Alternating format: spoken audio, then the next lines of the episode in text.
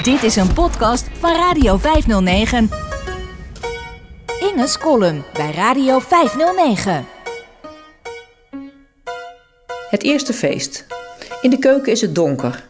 Iemand heeft rood en groen kreppapier om de TL-balken geplakt die aanrecht en fornuis overdag verlichten.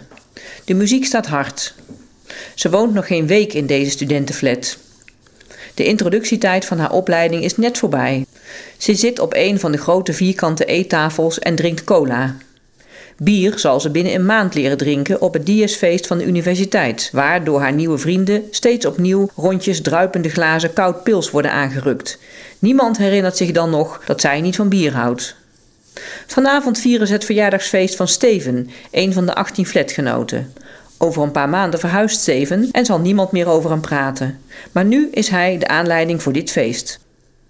Ze voelt zich een beetje verlaten, zoals meestal op feestjes.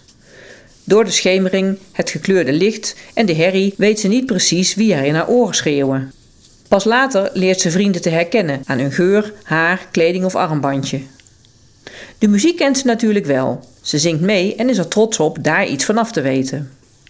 Het is warm in de keuken. Overal zijn bewegende mensen. Ze vindt dansen leuk, maar durft niet omdat ze bang is iets raars te doen. Ze weet niet hoe anderen dansen en niemand zal haar daar ooit uitleg over geven. Pas later merkt ze dat het niet belangrijk is. Alles mag zolang je het zelf leuk vindt. Dat is de enige regel. Plotseling verandert de muziek. Iemand heeft een bandje met rauwe Britse folk opgezet. Voortrazende, opzwepende dronkenmansmuziek. De Pokes, roept iemand. De meisjes bij haar op de tafel protesteren. Zij wordt er vrolijk van, al hoort ze dit voor het eerst.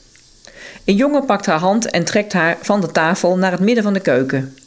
Hij houdt haar onderarmen vast en begint met haar rond te draaien. Het draaien gaat sneller. Ze zetten één voet naar voren en steppen met de andere voet rond, zodat ze meer vaart krijgen. Ze hangen achterover aan elkaars armen. De anderen maken plaats voor hen. Ze zwaaien elkaar rond door de schemerige ruimte. Nog sneller gaat het. Ze denkt dat ze valt, maar ze houden elkaar in evenwicht zolang de muziek doorgaat en ze hun snelheid bewaren. Ze kan bijna niet meer. Ze krijgt kramp in haar kuit, maar draaien is fijn, de snelheid die ze maken. Ze wil dat het doorgaat.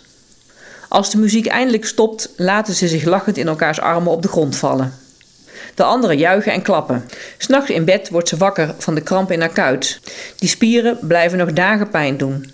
Maar ze weet al dat er iets nieuws is begonnen.